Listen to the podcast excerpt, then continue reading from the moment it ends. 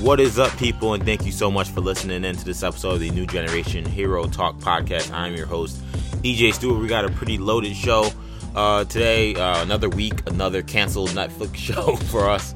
Um, this one comes as a bit of a surprise with Luke Cage officially being off the grid for a Netflix season uh, for Netflix season three. Netflix is deciding to move on from that show, so that shocked a lot of people. We'll talk a little bit about that. Of course, we'll also talk about some big news coming to the CW Arrowverse. So Lex Luthor will be making his debut on Supergirl this season as a recurring character. So that's a pretty uh, a massive story there. There was really no momentum or any rumors about that happening or who was going to play him. So that was uh, pretty great that they were able to keep that in the wraps.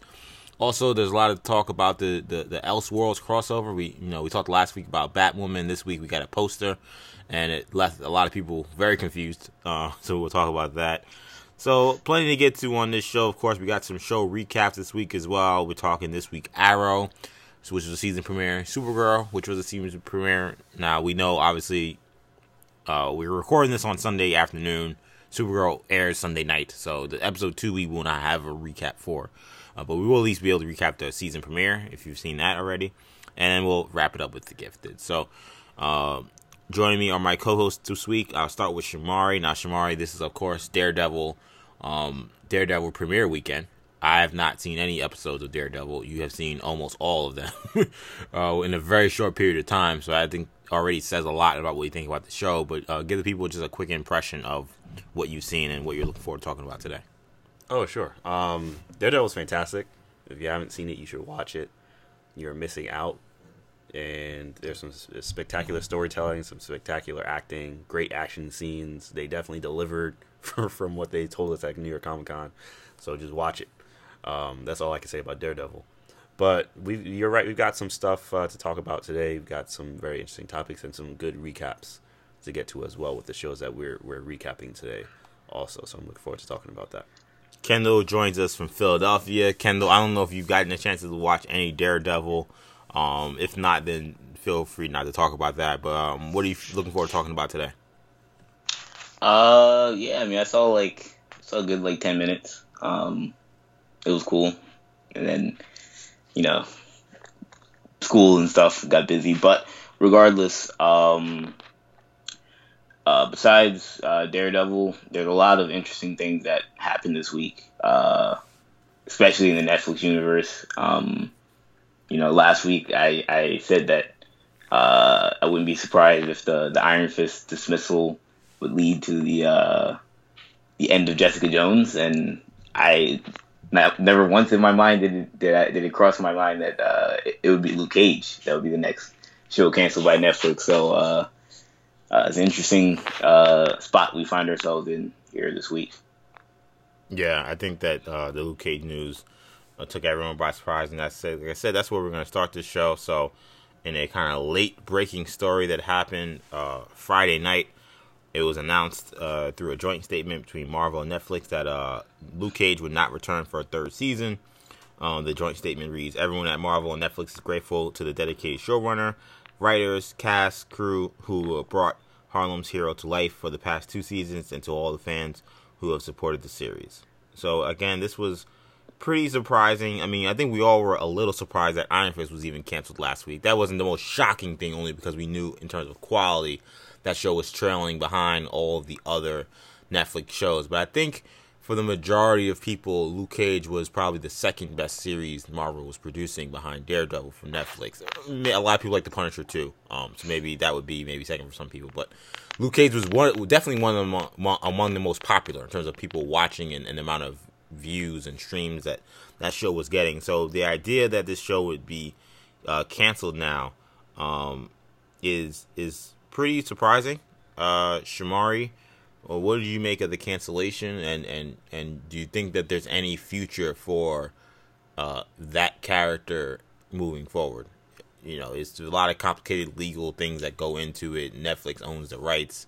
Um, bringing Disney may not be as easy as it looks. Uh, so I'm curious what you have to make of, of this situation. Yeah, I mean it's a very sad situation because Luke Cage was such a quality television show. Um, you know, we of course enjoyed watching it, um, or we have family members that enjoyed watching it. um, and just other people that we know that enjoyed watching the, t- the show. Um, and I'm not sure what. Um, and honestly, I don't know what brought this cancellation on. I don't think it's a show um, that wasn't doing well, you know, or a show that was just, uh, you know, wasn't well reviewed. It was well reviewed by uh, critics, uh, especially it got good reviews. People they, they were like, yes, you should watch this show. It's it's quality television. So I'm I don't know what brought this on. The only thing I can think of is just Marvel and um, the streaming service. That's that's the or Disney and the streaming service. That's the only thing that I can think of. Because um, even with Iron Fist, like I I got it because Iron Fist was lagging behind. But at the same time, I thought it was improving. But I guess maybe I was just at first I was just thinking, okay, maybe just not enough mm-hmm. for it to keep its spot. But Luke Cage was always quality, so that's strange. It makes me think that no, really makes me think that no show is safe for Marvel Netflix going forward, um, because even other shows on Netflix, um, I don't really hear about shows that were doing well getting canceled like that. Yeah. You know, I really haven't heard that on any other. And there, I've watched plenty of other Netflix shows, but I really haven't heard anything like that where it's just canceled um, because of whatever. I, I haven't heard that. So this is new to me, and I don't know. I don't think that. Um, uh, I don't know that this is the end of Luke Cage. He might show up in something else. He could definitely show up in another Marvel Netflix show or series. Um, same goes for Iron Fist. Uh, for the show, I don't know if they're gonna bring it back. I don't know how that would work with, with, in terms of them bringing a show like that to Disney, especially since it is TVMA as well. Mm-hmm. You know, and I don't know if they want. Um, uh, I don't know if they would want that content to be on their streaming service. Um, now I know they're bringing uh, some Star Wars properties like the the Mandalorian to their streaming service. I'm not. I don't know what the rating is for that. Sure. You know, I don't. We don't know yet, but Luke Cage and Iron Fist were both rated TVMA for yeah. for mature audiences. So I don't know if that's what they're going to bring to their streaming service. Yeah, Ken Shamar makes a good point. How right now it's very unclear and kind of blurry as to what caused the cancellation. Hollywood Reporter saying that there were quote creative differences without really getting into much detail. Who knows what that means? Deadline was saying that there was some issues with uh, the showrunner uh, Cheo Hodari Coker, who was um, crafting the season to be 13 season, 13 episodes as the past two seasons. Apparently, maybe Netflix wanted less. He sent in the script. They maybe didn't like the script, and then uh, all hell broke loose. Kendall, what do you think of uh, what happened and and the, whatever the future may hold for Luke Cage if there even is one? Um, yeah, it's it's obviously very unfortunate because uh, Luke Cage is uh it, it's obviously one of the more popular shows Netflix has uh, in this genre. Um, it Shamari makes a good point where he talks about most shows on Netflix that have any real semblance of popularity tend to get multiple multiple seasons. Um, and this is its second season, so it's not as if they, they canceled after one season, but um, I mean, obviously animation and live action is different, but there are some animated shows on Netflix that have like five seasons. I'm like, yeah, that have no following, or like, yeah, I'm like, like I'm like, I haven't heard anything following. about like anyone ever caring about the show. Like, I mean, the Puss in Boots cartoon has like eight seasons. I'm like, does anybody even watch this? But again, I don't know. Maybe I don't have the statistics. I don't know if Netflix has a a, a content quota that they have to keep a certain amount of animated shows or shows that appeal to a certain type of audience. But I know for a fact that Luke Cage is more popular than a lot of the shows that are on Netflix, and uh, so for it to get canceled, a little surprising. But um, Shamari also makes a good point by saying it does call the question: How safe are any of these shows? Um, when we watch, or when we were at Comic Con, and Jeff Loeb was talking about, you know, Daredevil, in the way he was talking, it sounded as if they had plans for seasons for years to come. Absolutely and I mean, I can't imagine that uh, that this would be that you know they would say that uh, you know two weeks ago and then subsequently cancel Daredevil next season or or next year. Um, so that's what's strange. Uh, another thing that he said was that when when he was asked, "Will we see a, a second season of Defenders?" he couldn't answer something along those lines, which I think true. he probably knew something at the time. Yeah. I'd be shocked if he didn't at that point. Uh, but but he's at he's at a point where um, I don't know where, or this is at a point where I don't know where or who's safe. Because Jessica Jones, I thought, uh, very popular in season one, very good in season one, but I thought it took a, a fairly steep nosedive in season two. Uh, and you have to wonder, do people even want to see a Jessica Jones season three compared to the the fever pitch that was there for a, a Luke Cage season three? Yeah. Um, so that's the question. Uh, obviously, I think the Punisher and Daredevil are probably a little bit more. I mean, Daredevil, we don't know. We have to see this season. Uh, it's out. Some people have seen it. I'm sure it's great. Uh, but the Punisher, I think there is still that very much excitement for people wanting to see a season two. But beyond the Punisher, I think Luke Cage was the thing people wanted to see the most. And I don't Nobody think, really needed to see the Defenders again. yeah, and I don't think Pun- the Punisher had the kind of widespread acclaim or appeal rather for as many people who knew how good season one was. You know, a lot of people uh, ran away after the first few episodes saying it was too boring. Um, a lot of people didn't stay with that show to see that it ended up being just a, work of art. But um, so that that makes it interesting too. Was here's a, here's how I take this thing.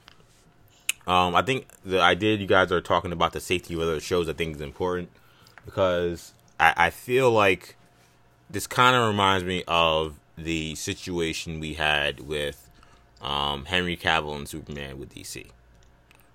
I bring that up because I made the case then, and I feel kind of the same way with this that it's like when you're in a bad relationship or there are issues in the relationship that make you feel like you really don't want to continue on, you complain about stupid things. And you get in the fight about stupid things that end up, and somehow the fight about who takes out the garbage becomes a fight of you know how are we going to split the rest of this uh, lease for when I'm moving the hell out? You know, it becomes it becomes a small thing becomes a big thing because at the end of the day, they felt like the end was near.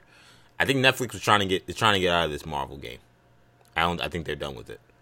Uh, Is it Netflix or is it Marvel I think it's trying to get out of Netflix? I think it's Netflix because Marvel doesn't really. It doesn't seem as Shamari alluded. It doesn't really. There really is no clear avenue for Marvel to continue to do Luke Cage and Iron Fist. You know, if they did, it would be surprising. There is no. Um, so you have the rights issue that Netflix has. Uh, that I think that you can maybe cut a deal with them, but now you got to go into your pocket and cut a deal with them to get back the rights to people that you own which would then also maybe potentially impact the shows that Netflix still wants to keep on right now. Which I do think that, at the very least, I think I think Daredevil they're not trying to get rid of yet. I think Jessica Jones is still on his last legs, but um, but it, I feel like Netflix does not want to be helping their competitor, and I feel like they probably were disappointed in Disney's decision to decide to end all of their contracts with all streaming services to allow them to create their own streaming service to directly compete with Netflix. Now, you can make the case, well, Marvel is giving them all these characters, so there's some content that Marvel's just giving them and Disney's giving them. That's true, but does a Netflix really care about a Luke Cage when they can't get the Frozen on their streaming service? Do they care that they're getting a Luke Cage or Iron Fist or they can't get The Lion King or Moana on their streaming service? Though what may feel big in our world of superhero comic books may seem very small to Netflix. And they know that a day of reckoning could be coming if Disney really rolls out this app effectively. So I think this is them. I thought last week was kind of the warning shot with Iron Fist, and I think this is them kind of really kind of staking their claim that no, this is war now.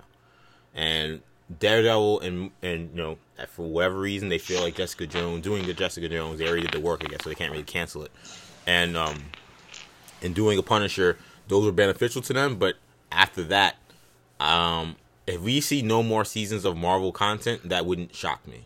After these next two seasons, but beyond Daredevil of Jessica Jones and uh and um and, What- and uh yeah and Punisher, because at the end of the day, I mean again they're they're in a, a fierce they're in a fierce battle with a competitor, and Netflix has been the heavyweight, and they see someone who's a threat. Why would you uh, do anything to be working with your enemy? You know, I think that uh, this very well could have been in a, a retaliation. There's some people that are thinking that maybe these cancellations are happening because a, uh, a Iron Fist show is coming down the pike, and that is just like this is almost like a work. I don't see that.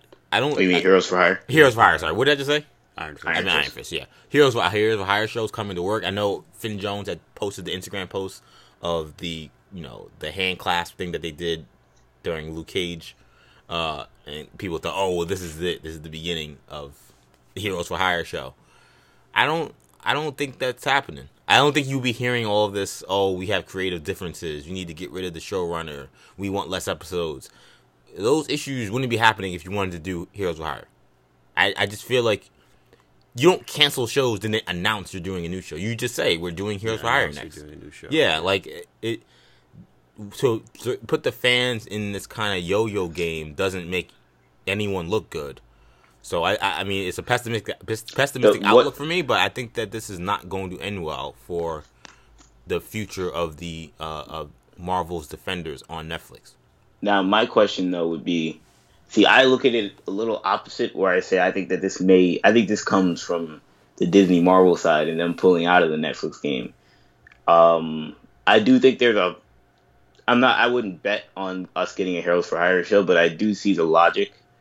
Um, and I, I do wonder what if there is some legal, uh, some legal wiggle room for them to do a Heroes for Hire show on the Disney streaming service.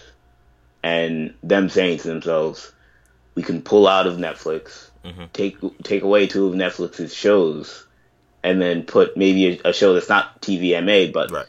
Um, that fits our streaming service that will star uh, Mike Colter and Finn Jones. Here's I mean, why. Sorry, real quickly, Shamar, I'll let you jump in. Here's why I I don't buy that because we had, I think of all the episode series we've watched, maybe with the exception of the Defenders, which wasn't really teasing to a second season, but just teasing to a future for Daredevil. It definitely teased a Daredevil season three. I don't know if you've seen any season that to any more of the two seasons that ended so much in a way like, oh, you are teasing us to a third season of this solo show more Yeah. than those two seasons ended. Those seasons ended on major cliffhangers and major differences in the storylines that were moving forward. You don't do the end of those storylines and then say, well, we're planning Heroes for Hire. Hmm. There's a lot of things we need to get to. I, I don't know how you would even begin a Heroes for Hire based on how they left off. One guy's in Japan, the other guy is basically running the criminal element in Harlem. That's a Right. long way to get to.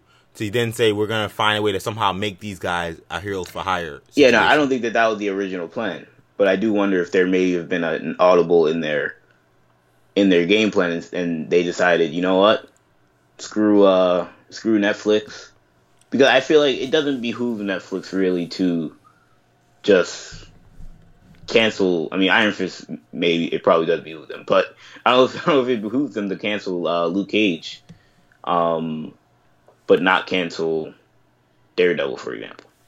I mean, my only um, you know problem with that is it kind of alludes to what EJ was saying before, where I don't know why they're saying all this stuff about creative differences, and they're talking. There, there's just a lot of negative buzz around this. I feel like if they were planning something else, they would announce that they're planning something else. I feel like they make that public because I don't think there's any. I can't think of any reason not to.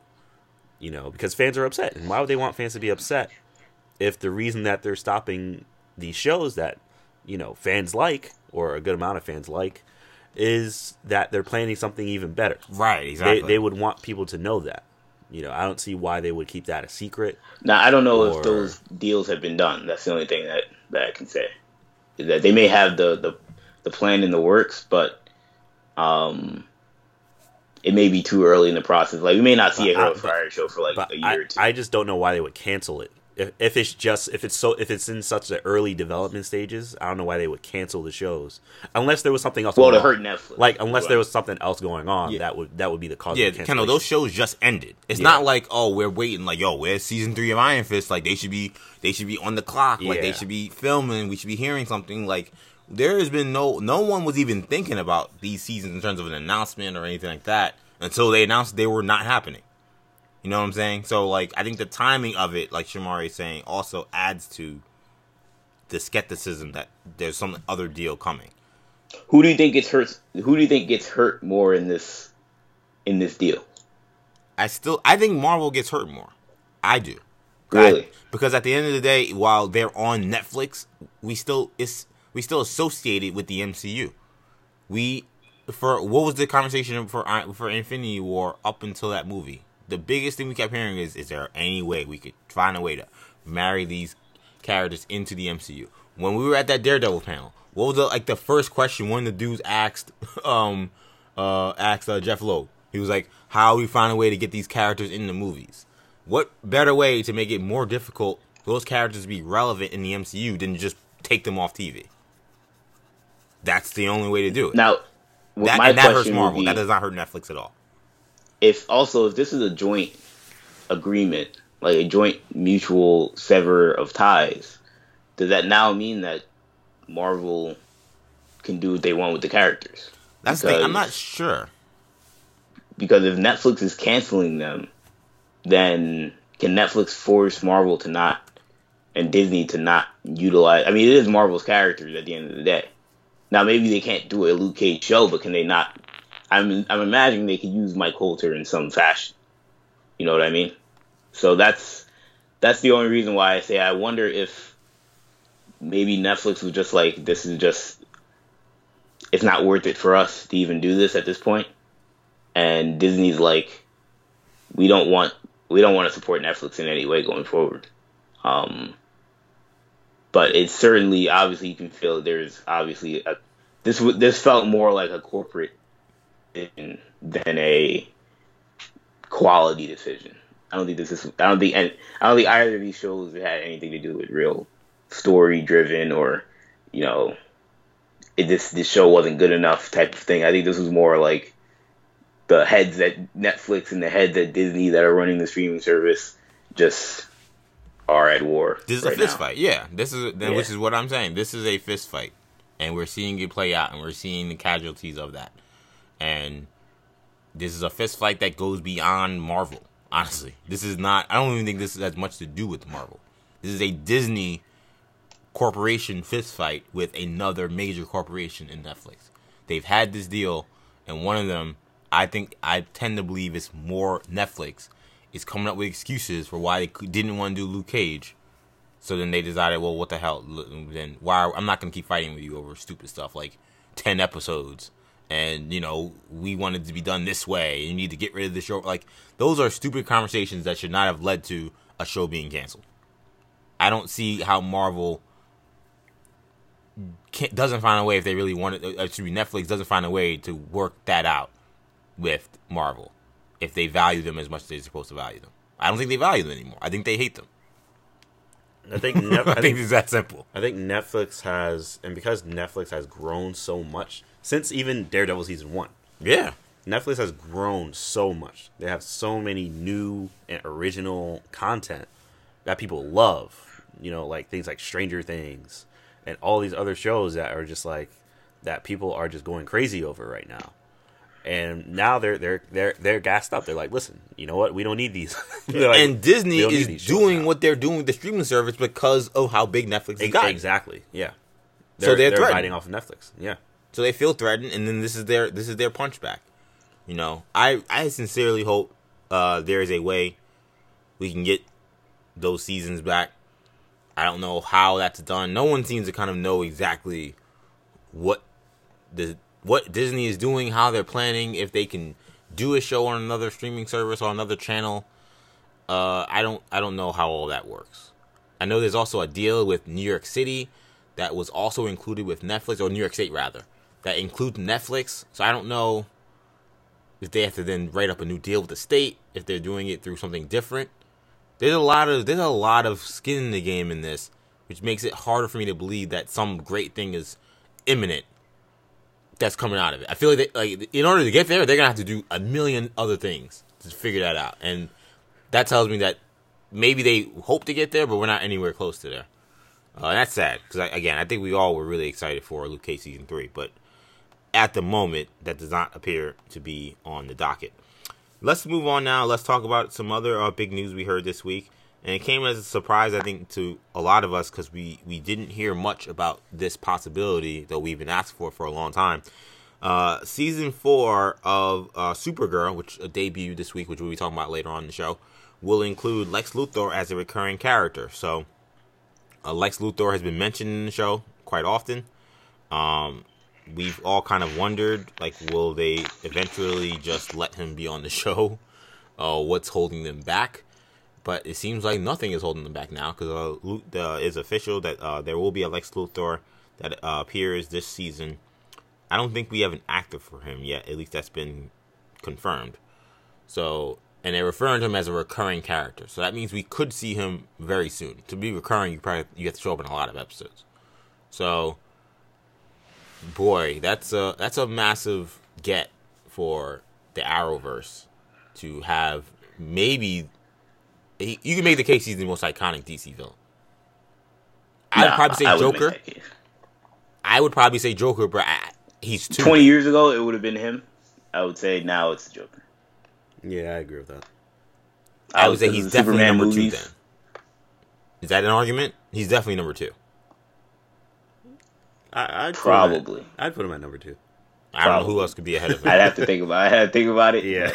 probably. Regardless, they have an A-list villain now on a CW show, and he's the biggest villain we've had on a CW show since Ra's al Ghul, and he's even bigger than Ra's. Shamar, are you uh, are you looking? What do you think about this move, and uh, what do you? How do you think he'll end up playing a part in this season? If this isn't the same Lex from Smallville, nah, I'm just kidding. Yo, everyone's campaigning for for us to get Michael A Rosenbaum. lot of people will want want that. Yeah.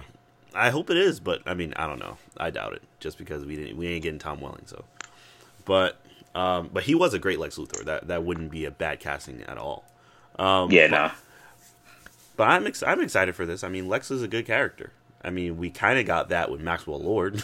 You kind of got that with Lena. Oh, not Lena. I'm sorry. Uh, uh, Lillian.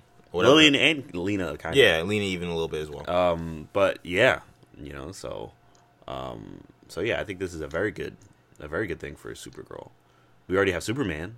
We have Superman. Is once we, you put Superman in the show, it's like all bets are off. Why not? Why not add Lex? Why not add Brainiac or Doomsday? Like Superman's on the show. If I mean, if you want, he could just show up and, and they can tag team Lex. I mean that.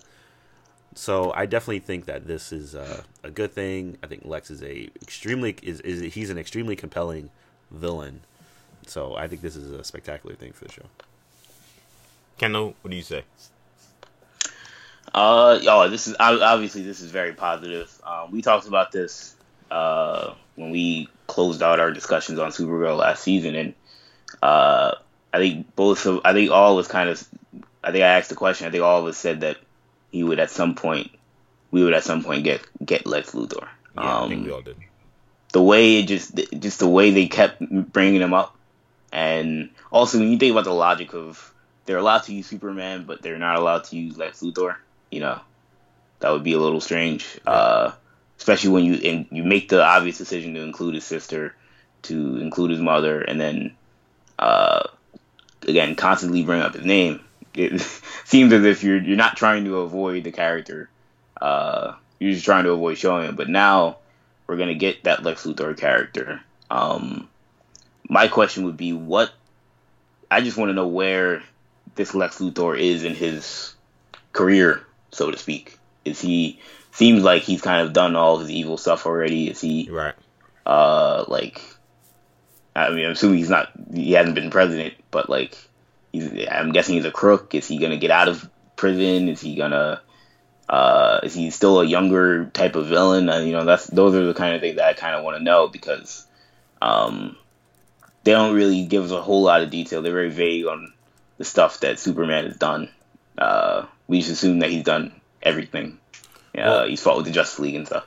Yeah, I mean, well, we know from the show that I mean, Superman is in his prime in this job. Like, this is Yeah. Superman who is. Uh, I don't know if he's fought Doomsday yet and died, but he's he's fought. He, him, and Lex have had their wars now. This is not a a, a, a new Exactly. a new rivalry. This is a old rivalry. This is a guy who's established.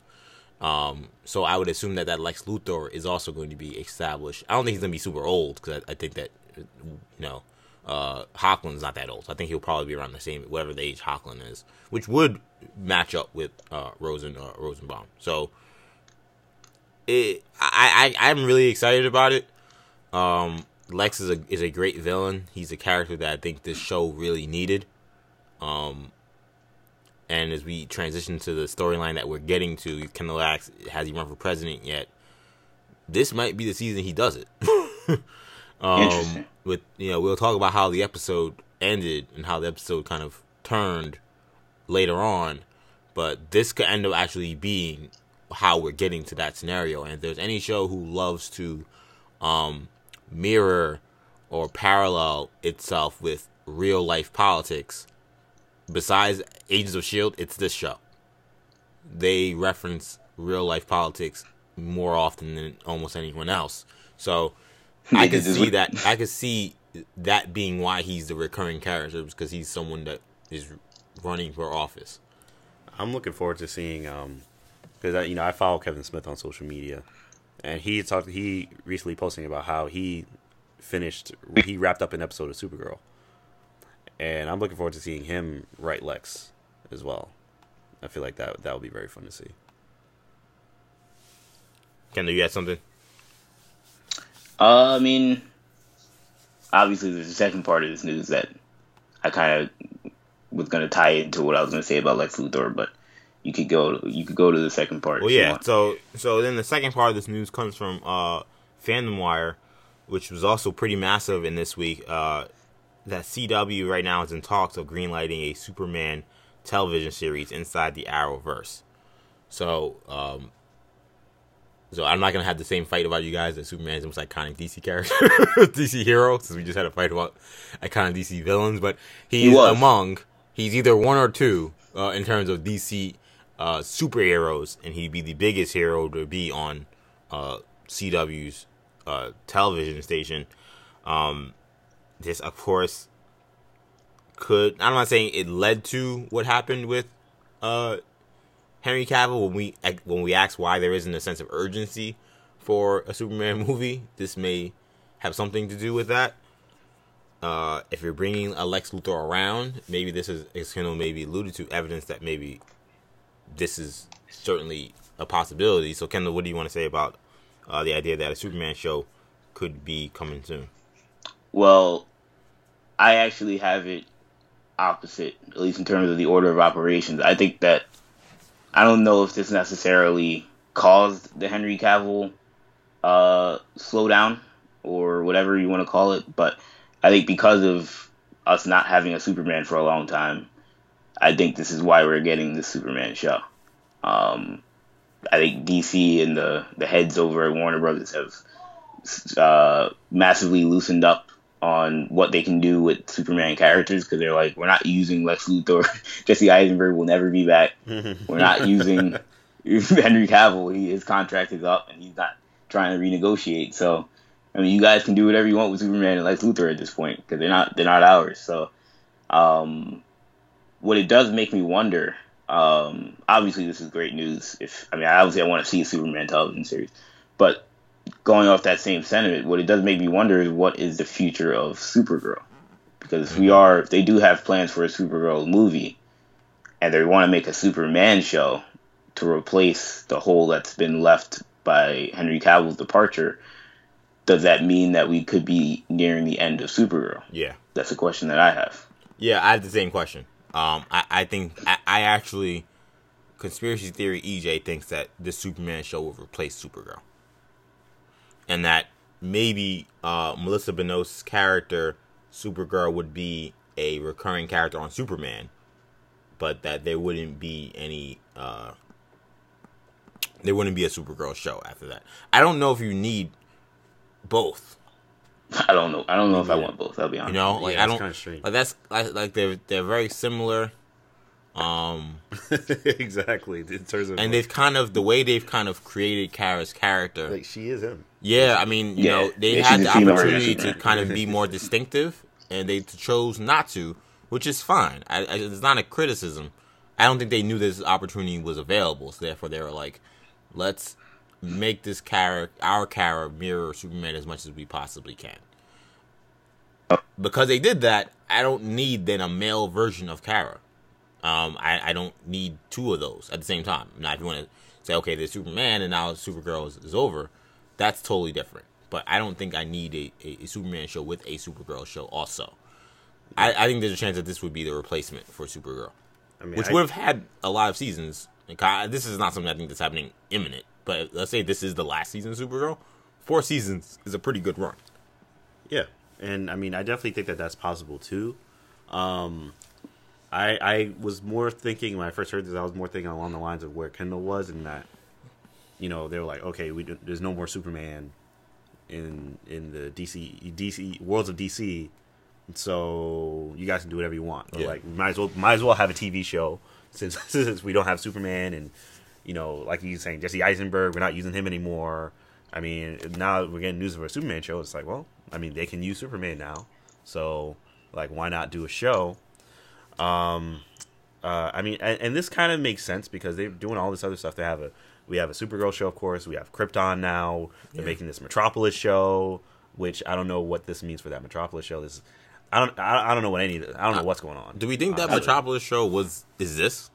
I don't know. Did this did, like because It's, uh, 'cause, a lot of I times mean- you'll have ideas that morph into something else, Yeah. like how Man of Steel two morphed into Batman v Superman, and could- Metropolis- Metropolis had been an idea, and then What? and then and Superman, you know, what's the name left, and then they were like, well, now there's a avenue to where we could very Mm-hmm. much just make this a Superman show. Yeah, and I mean, and what makes it kind of adds fuel to the fire of losing Supergirl is that we'll have three shows in Metropolis. We have Supergirl, Superman, and Metropolis. Like that doesn't really make any sense.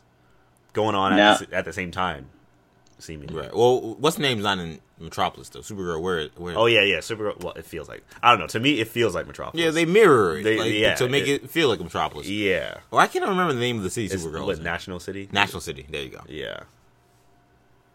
Now, interesting, um, EJ, that you mentioned the Metropolis thing because because I wondered when when you mentioned that I was like, what what Metropolis wasn't a CW show, so what was it supposed to come on?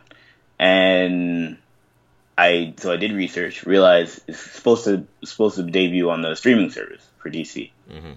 And the news that it was being announced came out, I believe, in January of last year, from what I can see. Mhm. And something that we didn't cover, and I didn't even notice at all, that in May, the show got delayed, and the Mhm. word from uh, DC was that it's quote being redeveloped by the studio.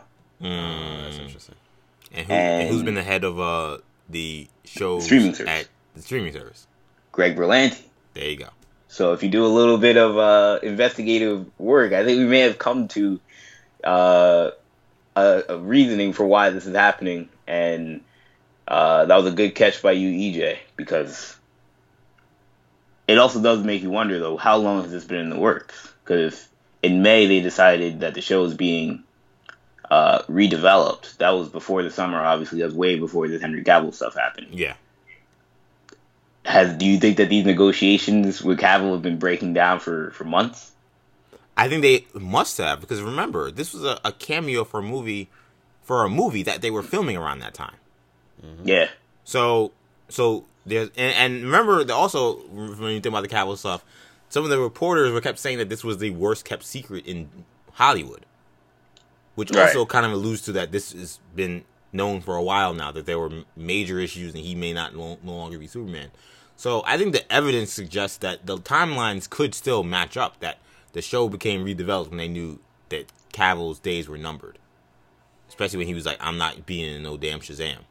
you know, Yeah. like like that that that might have been the time where they said, "All right, well, you know, if he's on in Shazam and he's having these kind of issues, maybe we need to move on." And then, well, what could we what do we have on docket in terms of Superman, and why how would it make sense for us to still use him if we don't have a Superman in our movie universe? It makes sense to put him in a TV show. Exactly, and, it And- makes sense because Superman is Superman. Superman, in a way, Superman kind of he is DC. Like he Yeah, so putting him represents on the streaming service, what is a better move for DC in that streaming service and having a Yeah, Superman exactly. live action show? Exactly. And I, I look, I commend uh DC for if they if they find a way to green light this and go through with it, I commend them. This is like a super bold move. It's the move that we've been saying for years now. I think all of us, any all superhero sh- fans, have been saying for years now that we see these amazing movies and you're like, man, like wouldn't it be great just if we could have like 20 episodes of a great show week to week. We're watching Superman or Spider Man or whatever or the X Men. That's been one of the main things we said over and over again. And it's always been, well, there's more money to be made in movies, and there's no, you know, that that makes more sense just in terms of just a, a profitable a profitability standpoint. But I mean, look, you have a chance to you can you have a chance to do something iconic if you you could put on a Superman show that is crazy good. Like I think that's like more impressive. To me, that's more impressive and more memorable than even a movie. I think that I think what kind of makes like you know the Wonder Woman show with Lynda Carter so like iconic was that it was a television show. Like I think that like had that just been a one-off movie, like it would still be iconic for its time. But the idea that like at that time, like people were seeing a woman like you know so strong and so powerful and, and, and be so awesome for years on television on multiple episodes, like that set with yeah. that set with and people. people people grew up with Wonder Woman being like a brand of like an, an identity in like their their childhood or their livelihood, whereas a one-off movie is something you've seen once and then Oh yeah, that was a good movie I saw. Yeah, but and it's, it's a show that you, you watch. You'll, week, you'll, go back to it every now and then. Yeah, but yeah, but you're right. a show that you watch week in and week out. It's like this was a daily routine or weekly routine that I had of watching this show. Um, I do wonder uh, when I look at like this show, is it also a, a product of what Marvel and Netflix have done with Daredevil and uh, the Punisher, for example, characters that have had movies that they said, you know, let's do a television show for mm-hmm. them on a streaming service platform. And they realized, well, Marvel's doing it. I mean, we can do it, and we can do it bigger than they can because they're they they're not nowhere they putting Iron Iron Man or Spider Man on the streaming service. So, what's the wh- where is their upside?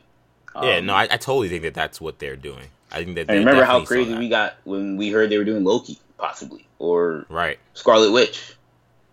I mean, oh, oh, an Avenger on a on, on a TV show. Yeah, or I mean, or when we saw Nick Fury on Agents of Shield for like ten minutes. Two minutes, yeah, whatever long was, yeah. like, so that's that's the uh that's the upside for what this show could be, and I mean Tyler Hoechlin has done an excellent job as Superman so far, so I would give him. Uh, yeah, I'll give him the recommendation to be the guy. Yeah, I think he will be the guy. I think that this yeah. would be a a a spin off off of what we've seen in Supergirl, and I think that's also part of the reason why I think of this, because again, DC. What have I said? That they've been very bad at PR, and that they that's really needed uh, an overhaul on how they handle public relations. And the one one of the things they've done excellently, one of the biggest successes I think they've had since we've been doing this show was the introduction of Superman on Supergirl. That was uniformly applauded in terms of how well it was done to the point where we asked, man, that wouldn't that be a really great show to have week to week? So I think for them, you want to get on the right side of uh, the PR kind of fan debate, and we see how they've been getting slammed for not having any plans for Superman for all these years. If you tell me you're getting a Superman show, I mean, I can't see. If you're a fan, I can't see how you can complain about this. Right. I personally would rather have a show, I think, than a movie. I'll, I'll be honest. People going- Superman, honestly, we always talk about characters. You know, the Fantastic Four, the X Men, that'd be perfect for a television series, um, as opposed to a movie. And I feel like Superman is a character that, if you're gonna take any of like the big name like characters he probably would fit better now in a television series than a movie because he has such a he has such a daily routine of like he has such a gimmick of like I'm a superhero that does this thing, but I'm also a reporter. I mean, we see it in Supergirl like week in and week out, but that is some that's a little tougher to do in a movie format, um, mm-hmm. and keep that Clark Kent character like relevant, which is why in yeah in in Man of Steel, Clark Kent kind of is very bland. You know, he's kind of not really a, a factor. It's more just oh, he's Superman, he's he's Kal-El. And it's, but you why, can really it's why a show like Lois and Clark had success. Yeah, I mean, I used to I used to watch that show uh, because he, he used to come on the hub a while back, and I I thought it was a fun show. I mean, again, it wasn't great, but in my head, I'm like, you know, 14 years old, where I'm like, yo, this is a Superman television series. I don't know how did nobody tell me about this? But so that's why that's why a show like this could be absolutely uh, groundbreaking for the streaming services. That's what they're planning to do. And look, they gave Greg Berlanti how much money? Five hundred million Yeah, dollars. they, he had some crazy Yeah, deal. We were crazy talking. We kept that. talking about how crazy that deal was. Yeah. It's Like, all they start gave him half every week. It billion seems like it makes more sense. yeah, they gave him half a billion dollars. They better let him use Superman. Yeah, every every week. It seems like for like ever since we announced that deal, every week he comes out with something. And we're like, oh, that that Greg Berlanti contract makes a lot more sense now. You know, we were like, I know Riverdale is great, but like, damn, like five hundred million. When they talk about Titans, and we're like, oh yeah, this is why he has five hundred million dollar. every Contract. every time we come up with another story about Berlanti and his new project, possibly it it makes it it brings me I, back know, to that. I that tell you what, I know song. Kevin Feige's uh he's calling Bob Iger saying we got to renegotiate, Oh yeah, restructure my contract. yeah, yeah. He's uh he's like he's gonna be like Le'Veon Bell soon if they don't uh they He'll don't be figure holding out. out. they'll figure out a situation because yeah, he definitely needs uh, a pay upgrade. But uh, staying real quickly, guys, on this, um, staying in the CW world, we find we got a uh, a look at some uh, promo posters or one promo poster for the Elseworlds crossover. Um, it surprised a lot of people because it includes a picture, a side by side picture, and it's a picture we're used to seeing often of Barry and Oliver, you know, face to face or face, you know, two faces next to each other. But there's a massive difference in this one. Ollie was wearing Barry's costume, and Barry was under the hood. Any explanations more into what you think this could mean? means we're seeing them switch roles. It's going to be similar to um, uh, that other that other one. I forget which which one it was. Where what was it? Um, not Earth X. Uh, there was another one where they where they were like where like Diggle was was no it was Diggle's son was the arrow when they went to the future right Oh yeah, yeah. That was Legends of Tomorrow. Oh yeah, Legends. Yeah, so it's gonna be similar to that. But yeah, and, and Oliver had like one arm. He had the one arm, so it's gonna be something similar to that, where it's gonna be like like crazy, where they're switching roles. Yeah, like what Um, if a what yeah. if type of scenario. I mean, I don't know. I don't. I, I don't think they would be. They're gonna be particularly compelling in those roles. I think they fit their roles well, but I mean, it'll be fun to see. It'll probably be funny, also.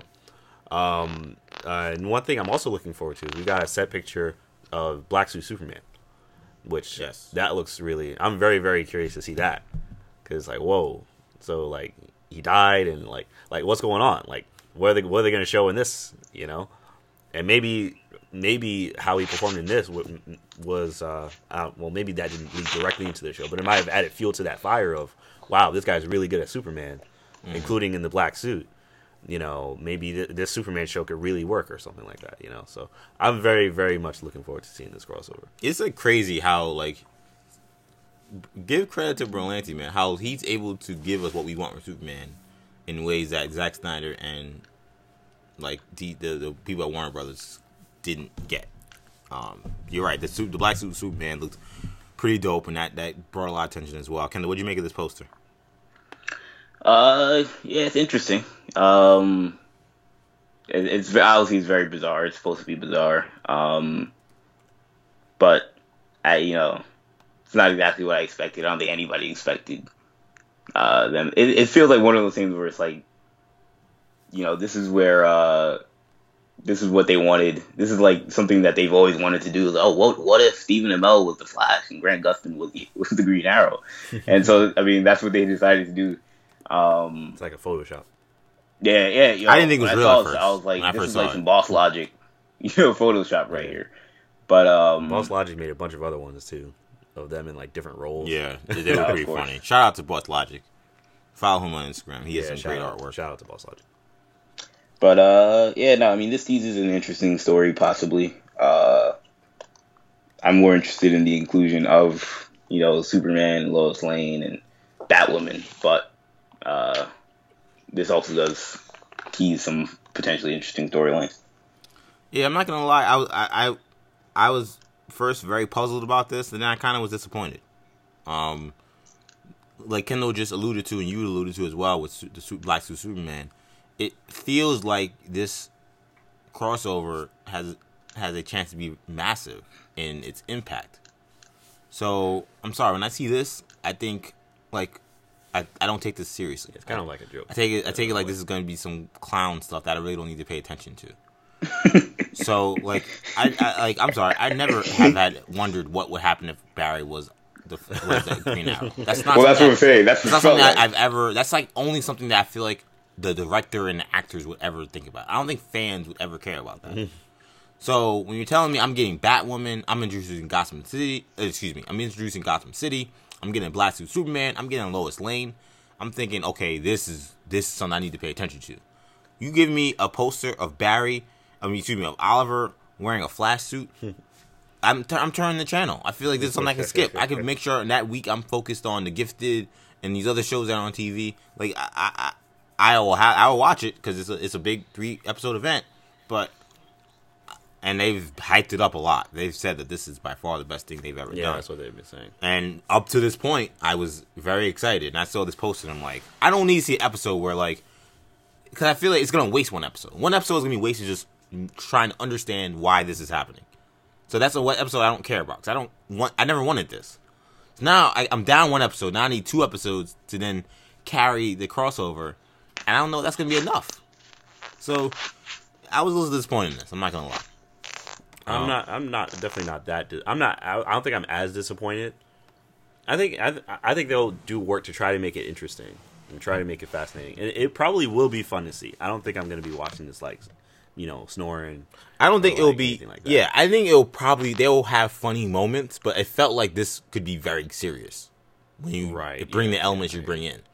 So I see this and I'm like, well, this looks like another nonsense crossover that we're getting, which is fine. Like I'll watch it and it's entertaining, but it seemed like you guys were going for something bigger. And I see Barry in a, in a flash suit, and I, I, I get a totally different Or or Barry in a, in a, a Green Arrow suit, and I get a totally different impression. Uh, but let's move on now. Let's talk about uh, some news regarding the movies uh, in the DC universe. So of course, we're getting this Birds of Prey movie, a movie that I'm really excited about. It includes uh, um, Black Mask as the villain. Uh, Cassie Cain will also be in the movie, and Revenge of the Fans uh, recently put out some details involving the plot, and it includes some of the character details for the characters involved, being the Black Black Canary, Huntress, Harley Quinn, and Renee Montoya. So I'll read you guys all of them, and then we'll talk about it on the back end. So Black Canary, uh, played by uh, Jurnee Smollett-Bell, is going to be a singer who fights crime at night. Simple enough. Huntress, played by Mary Elizabeth Winstead, uh, is someone who's described as a killer for Black Mask right up until discovering that he killed her family, so now she's after him. Harley Quinn, played by, Har- Mar- of course, Margot Robbie, is uh, at a stage in her life where she's trying to move on from the Joker, who was referenced in the movie but not seen. And then Renee Montoya, who, if you're not familiar with, uh, she's been um, she she's been a, a cop in the D, in the GCPD. She's been very linked to Batman. She's been a hero too. I can't remember who she's. The question. The question. There you go. She's been the question recently. Um, uh, she's also an LGBT character as well, uh, played by Rosie Perez, which is a that's a pretty interesting uh, casting there. They said uh, uh, Rosie, uh, on the other hand, is on Huntress and Black Canary's trail because of the body count David amassed. So I'll go to Kendall first. What do you uh, what what do you uh, take out of some of those uh, plot details in regards to the characters? Uh, yeah, I mean, it it seems like it could be uh interesting. They tease, uh, well, they they say they talk about uh the Cassandra Cain character that will Yeah. also be in the movie and how she'll be similar to X twenty three was in Logan. Um, and That they also really cool. Yeah, and they also teased uh apparently an epic cameo is Yeah. supposed to appear at some point in the movie. So Batman. I mean, yeah, eh, You would don't think that's probably epic, what it is, but who knows? Um, if, if Ben Affleck is that really epic, then I think I think, it would, I think it would be no, it wouldn't be Ab- it wouldn't be Ben Affleck. Well, it wouldn't though. be Ben It'd be someone else. It can't be I think it'd That be the new be Batman.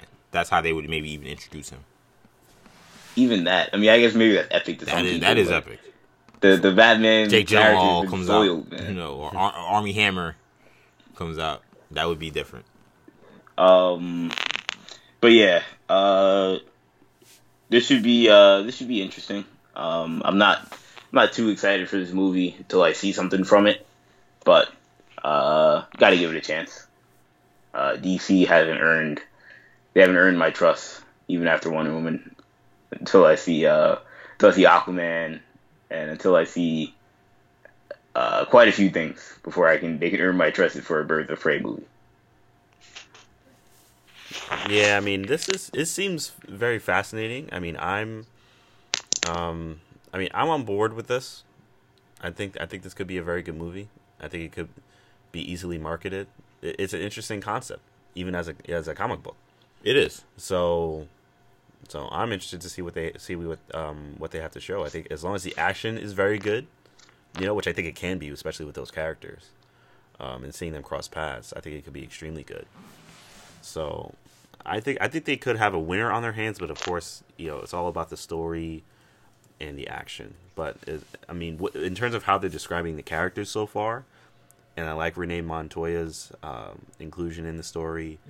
Um, so I'm on board. I think this has a chance to be very good. So it just can't be a rush job like Suicide Squad. Yeah, I mean, I, I dig this a lot. Um, I, I love the idea of Cassandra Cain being uh, part of the uh, movie. I think that you know, you know, influences are important, and you know, I, I you know, you say, oh, they're ripping off X twenty three. I mean, maybe, but I mean, Cassandra Cain is a real character in in in the Batman universe, the Batman family. Uh, she is no joke in terms of the ability as an assassin. So having that person uh, and whoever will play that role, I think you could have a similar impact to the way uh, uh, Dafne Keen had with the X twenty three character. How drawing was to see a little girl put in give give out so much smoke, so to speak.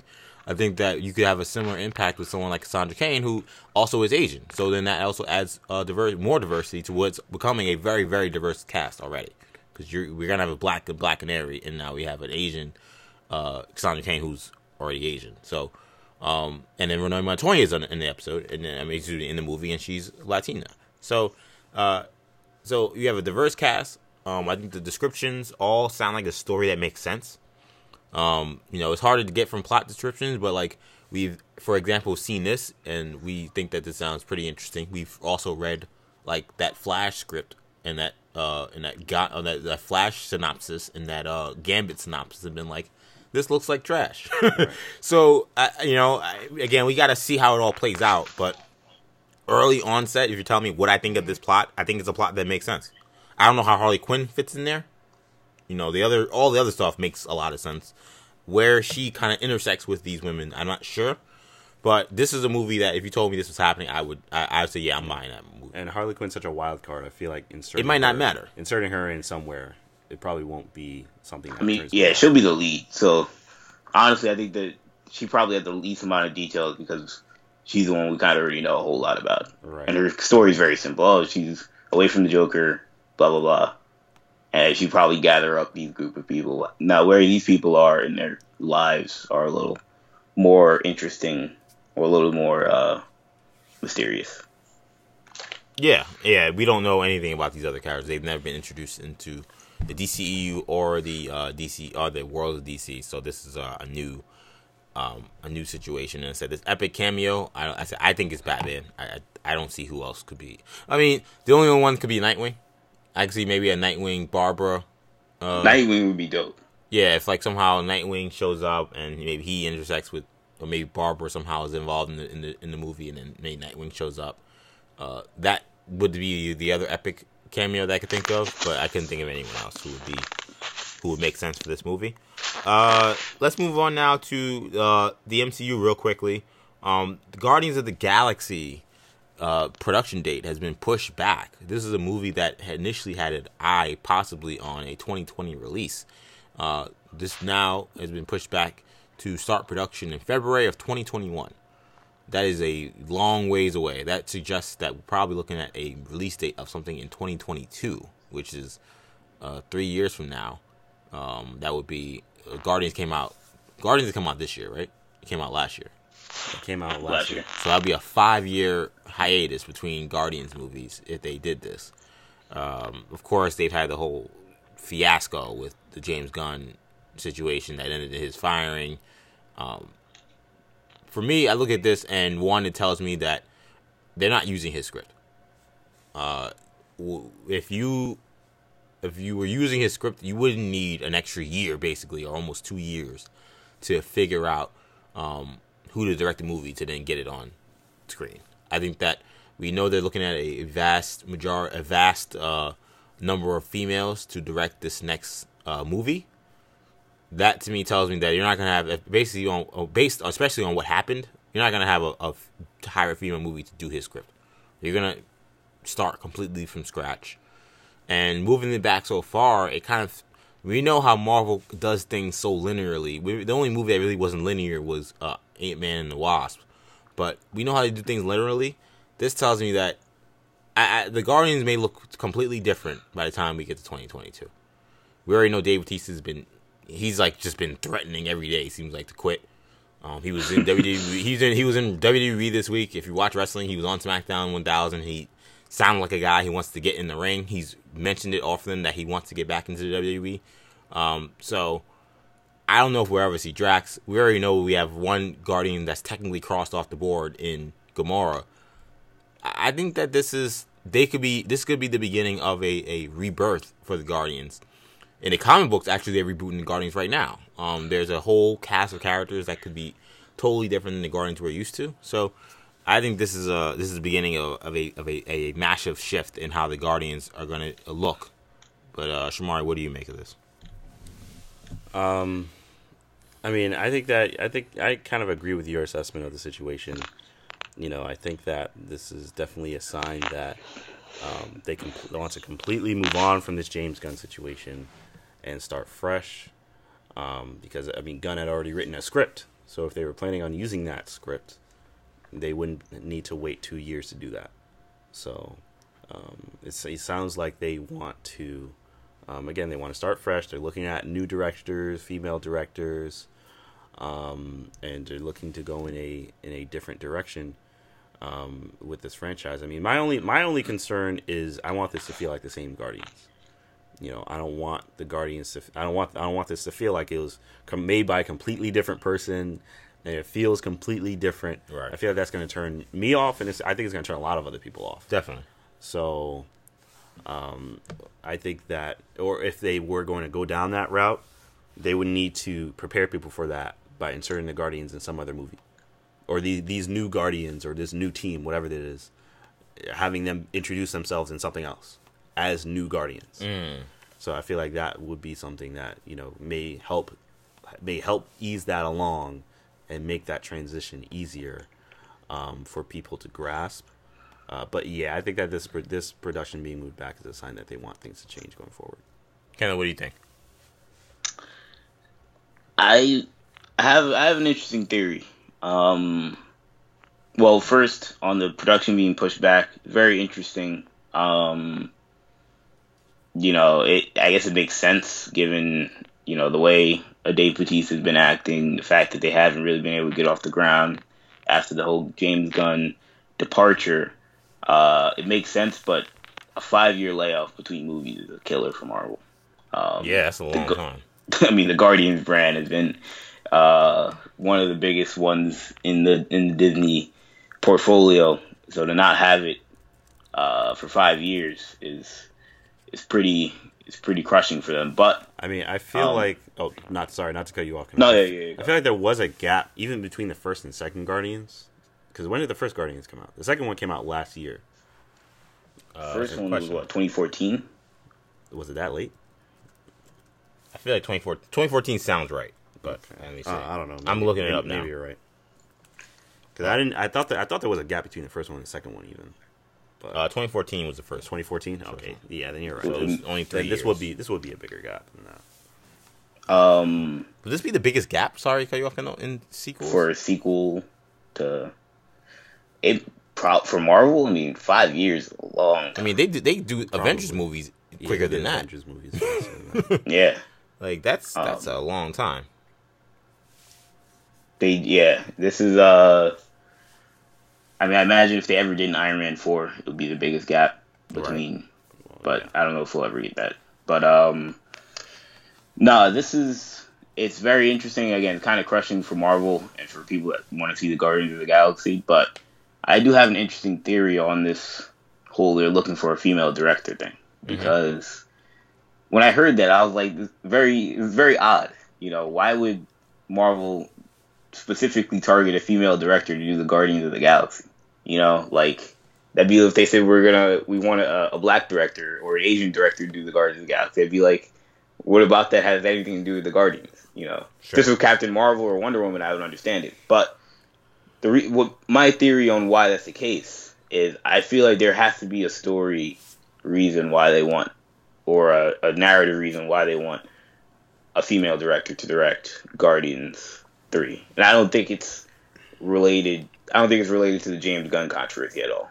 You okay. know, it'd be one thing also if it were like, you know, I don't know, Harvey Weinstein was a, was the director, and they decided it's not. All right, now we're gonna do a female. That would be more PR stuff. I don't right. think this is necessarily a PR move. Um, my thing is, I think that this is. I wonder if they may be trying to package the Guardians with Captain Marvel in some way. Mm. And that I don't know if we'll get a Guardians Captain Marvel team up movie or if Guardians 2 or Guardians Captain Marvel 2 will be and Guardians 3 will be the same movie. Um I don't know if they feel like the Guardians now can't really hold on their own um, without James Gunn, and if Drax is gone, and they feel like we'll just have them be uh, a part of a Captain Marvel movie. I, in some way, I think that we'll see those characters intertwine, and I think that they want, or maybe if they just feel like we want Captain Marvel to be in Guardians Three, in the same way that Iron Man was in Spider-Man: Homecoming. But because of that, I think they want a female director to do Captain Marvel for whatever reason. Now, the only thing I would say about that is, why would you be looking for different directors than the person that's doing Captain Marvel? Uh, that would be my that would be my only question with that theory. But um, that's the only reason. That's the only thing that I can think of uh, in terms of why you would try and that, or they're just gonna do like an all-female Guardians team, which also isn't impossible, but seems very uh, very radical change for Marvel.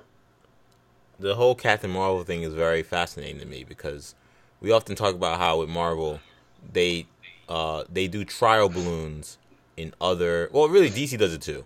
Um, where they do trial balloons in other media to see the reaction and then go forward with it in their movies.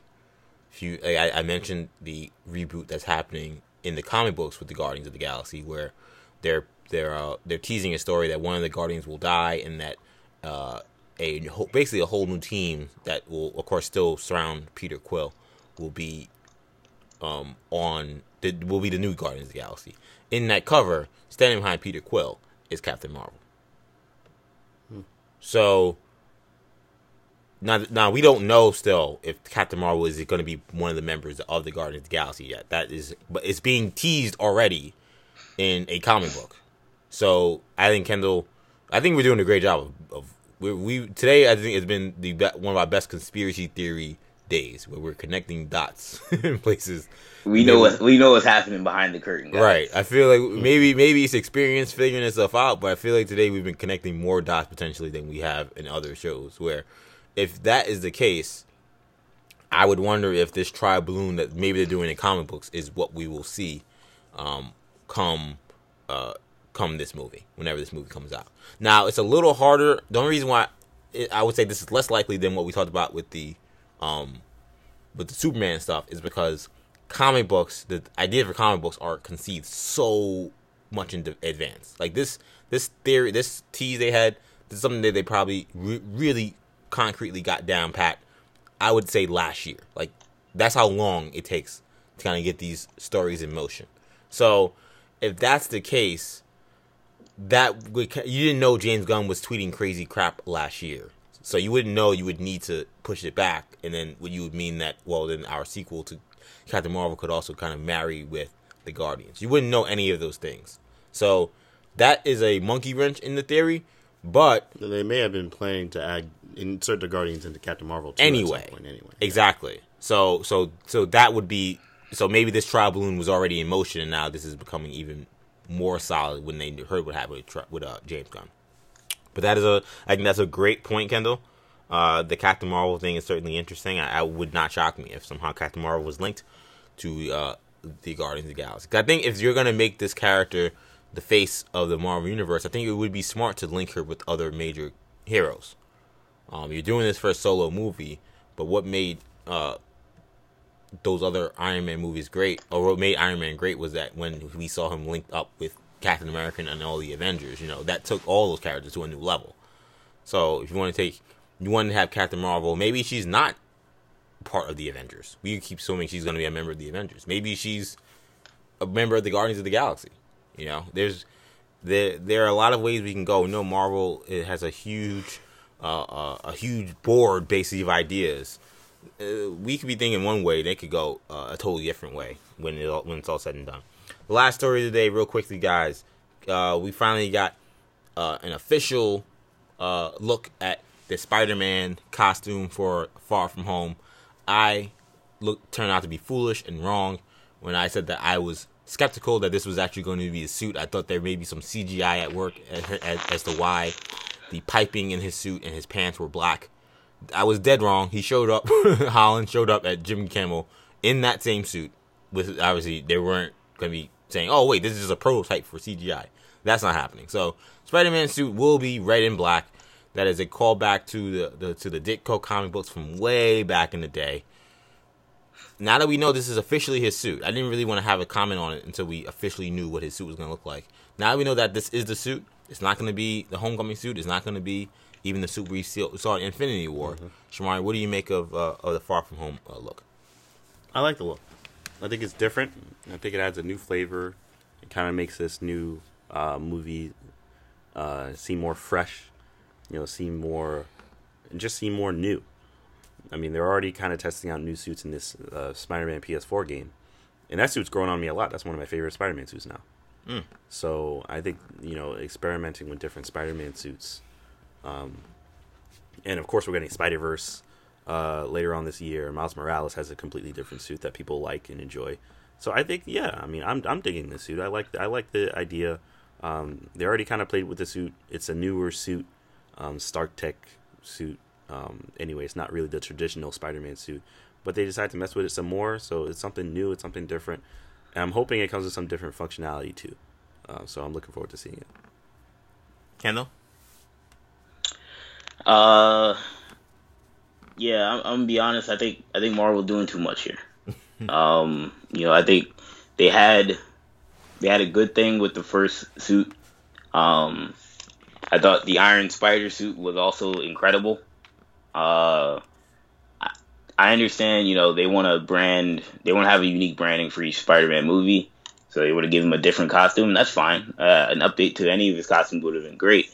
I think they took it a little too far though with the red and black. Um, hopefully, I, I, I'm not convinced that this is going to be his suit for the entire movie, but um, it just seems weird. Just, I feel like Spider-Man is branded. His entire brand is behind his particular costume that's red and blue mm-hmm. uh, and black, and to make it now particularly red and black, uh, sort of changes up the way that you are gonna have to market him. So I don't know. I thought that was a little weird, but uh, it shouldn't really affect the movie in any way or affect the quality of the movie in any way. But uh, yeah, I would have preferred they just stuck with the same costume, got some continuity or some uh, consistency with the character. Yeah, I think that when I look at this costume, part of me wonders if Spider-Man is becoming the new Iron Man. Um, with Iron Man, we all were very invested in what his new his suit's gonna look like with every single movie. That's been a huge topic of conversation. Uh, if we are at the end for Iron Man, which evidence suggests it's more likely than not. It's not impossible that he's still going to be around, but the evidence suggests that this is more likely the end for him than probably that is not. It's the end for Tony Stark. Yes. Then that's a void in terms of doing cool things with people's costumes and armor. There really is no one else that you really can play around with like that. I mean, you I, Black Panther you can too, but at the end of the day, it's still gonna look like a black suit. Yeah, it better look. It better look the. Yeah, it's gonna be a black cat suit. They they messed around with it from even uh, Civil War to the Black Panther, but and then they're gonna mess around with it again. I guarantee you for the next one, but it's not gonna it's not gonna expand that much. Where with Iron Man, I mean, you could do. I mean, by the third movie, we saw like hundreds of suits at, at, by the end. So I think that they maybe want to, you know, in terms of selling toys. I know that sucks for us because we we think that stuff is crap, but selling toys and all those kind of things, uh, changing Spider-Man's suit and giving him a new look, it makes sense for them. If they don't, if you don't have Iron Man, and that revenue is gone. Creatively, I, I don't think it's that big a deal. I'm not gonna go as far as to say that it's a bad thing. Um, I want to see it in action before I really make a huge judgment. I'm gonna do one more conspiracy theory today. Hopefully, this will be my last one. Um, do we think that black piping has anything to do with him being in mourning? Because the last time Spider-Man in the comics wore a black suit, he was in mourning because Aunt May was shot and was on life support. So it was a it was a he put the black suit to be in mourning and also to be like I'm coming out to get Kingpin who did the hit. I don't think so. No, I don't Nah. think so either. I think. I mean, it's a little dark. Not to say that the movie won't ever get dark, but also like I don't know. Just the set, the scenes that we see in the set photos don't seem like super serious. You know what I mean? And I'm not and I'm not trying to say that he's gonna be like crying and it's like a sad movie, but I just wonder as like a backdrop, like him be, kind of being like you know Captain Unless he's mourning Tony Captain Stark, America I is mean, dead we'll or Tony Yeah, Stark is dead. dead. and this is my way of putting tribute to them. I'm not gonna. They didn't want to put him in a full black suit because that would that that's too much. So they were like, well, what's a way we can do this that still calls back to the comics, but still makes him recognize what's happened? Because remember, this movie's coming out almost immediately after uh, this next Avengers movie. So that's something to think about too. It's not like this is a year from ago. This is gonna be it's gonna be months afterwards, and from what we've been told, uh, this movie is gonna take place literally like right after Infinity War, or two, or whatever the hell this movie's called. So that would make sense if they somehow tied that in there. Um, and and again, there would be history related to why he would do that. He's worn the black suit before to be in mourning for certain things, and I wonder if this would be maybe his way of doing that. This was a special suit that he got, or maybe he even adjusted it himself to to recognize that someone of importance is dead. Tom Holland, even himself, just seems like such a hopeful character, and he's so young too. I feel like that's a very mature thing to do. And I mean, he could. I mean, he still might just. He might. He might have just chosen to do that. But, But he's mature beyond his age. I mean, I mean, in terms of the Peter Parker character. Sure. But I also still feel he still feels like a kid to me. They brand him as a kid. That's the only Yeah. thing. I mean, yeah. I. I mean, I, that just doesn't seem like something that I could see his character really doing. The Tom Holland Peter Parker character, not at that age, at Right. an older age, where you know he worked with Tony on a more personal level, possibly. But at that age, I feel like he, yeah, he'd be sad, of course, Mm-hmm. but I don't think I don't think he would modify the suit like that. But I could be wrong. I mean, we don't know. Uh, let's do the show catch. Let's do the show recap for the week, guys. So let's start off with Arrow season premiere. Um, we start off, of course. Arrow is uh is inmate four four seven two. He's in jail. Uh, he sees some of his old friends. He's got Brick in there. He's got whatever whoever the Cody Rhodes was. I don't remember whose character was. Shout out to Cody Rhodes. Shout out to Cody Rhodes. Um, and uh, Michael Jai White was in there. I don't remember who his character was either. He, he was Bronze Tiger, right? Was he Bronze Was Tiger? he? I don't remember that. Yeah, I mean that was like season one, right? Wow. Yeah, bring, bring That's guys good. That's good casting. guys Him being. Bronze Tiger, but um, I, I was just wondering uh, how I was able to fight like that. yeah, Why that, that would would fight? ma- that would make sense. But I was like, okay, I, I kind of these are you know his old foes. I thought there'd be more of them in there, but that was it. One when I saw Cody Rhodes, I'm like, oh, he ain't gonna be in there that long. Oh, Cody yeah. Rhodes is, is is a is a active wrestler. he's he's not taking He's not gonna be in every episode. he's not yeah. taking months at a time to just you know not wrestle to do this. I, I, I, Oh yeah, he I- was uh, Samson, Derek Sampson. Derek Sampson, okay. I, Cody Rhodes will be I, I, I- Oliver will be out of jail by the end of the month. I'm making it that quick. So we know that that's been established. I, I gotta say, I thought this episode was pretty great. Um, I thought this was a, a, pretty great start. They're establishing the idea that there's uh, there's been no vigilanteism since Oliver left because the team uh, agreed that it would only make sense for them to stay off the grid while uh, Oliver does his time, and that was kind of part of the deal they they uh, they made with with uh with the FBI agent Parker, I think her name is.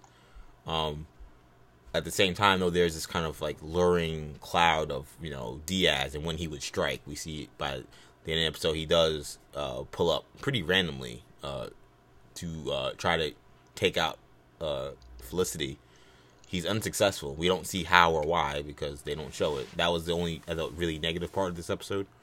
Um, but it's it's an interesting episode. I thought that how they kind of how Oliver's dealing with being in prison.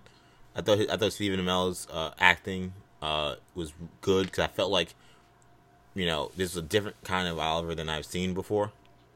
Wait, he was despondent, but not in the ways we've seen him before. This Oliver seemed way more uh, hopeless than I've seen him. Hopeless and and just desperate for for help from you know Diggle is like keep please keep my family yeah, safe. Yeah, like, desperate. Yeah, desperation is a good word. Yeah, he seemed very very desperate and just he just wants William and Felicity to be safe, and there's nothing he can do from prison to, to make that happen.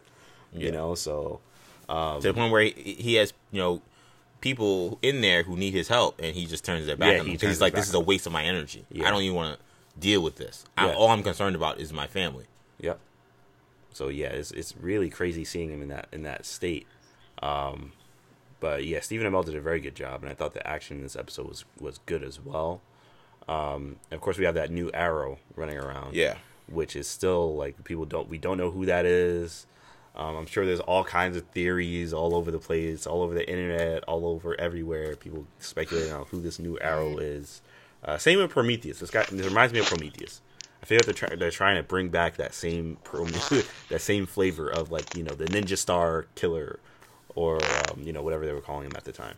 So so yeah, this is is a very good episode, and that ending was crazy as well. Yeah. So that, the, mm-hmm. so throughout the episode, we keep seeing these what we what we thought were flashbacks, but it didn't make sense because mm-hmm. it was some guy with an Asian dude trying to get to Lian, Lian Yu. So we are like, when did this play out? Um, so that kind of it was kind of weird. It, it, looked similar, you know, this rain and stuff, and the guys that we're not gonna make it and stuff.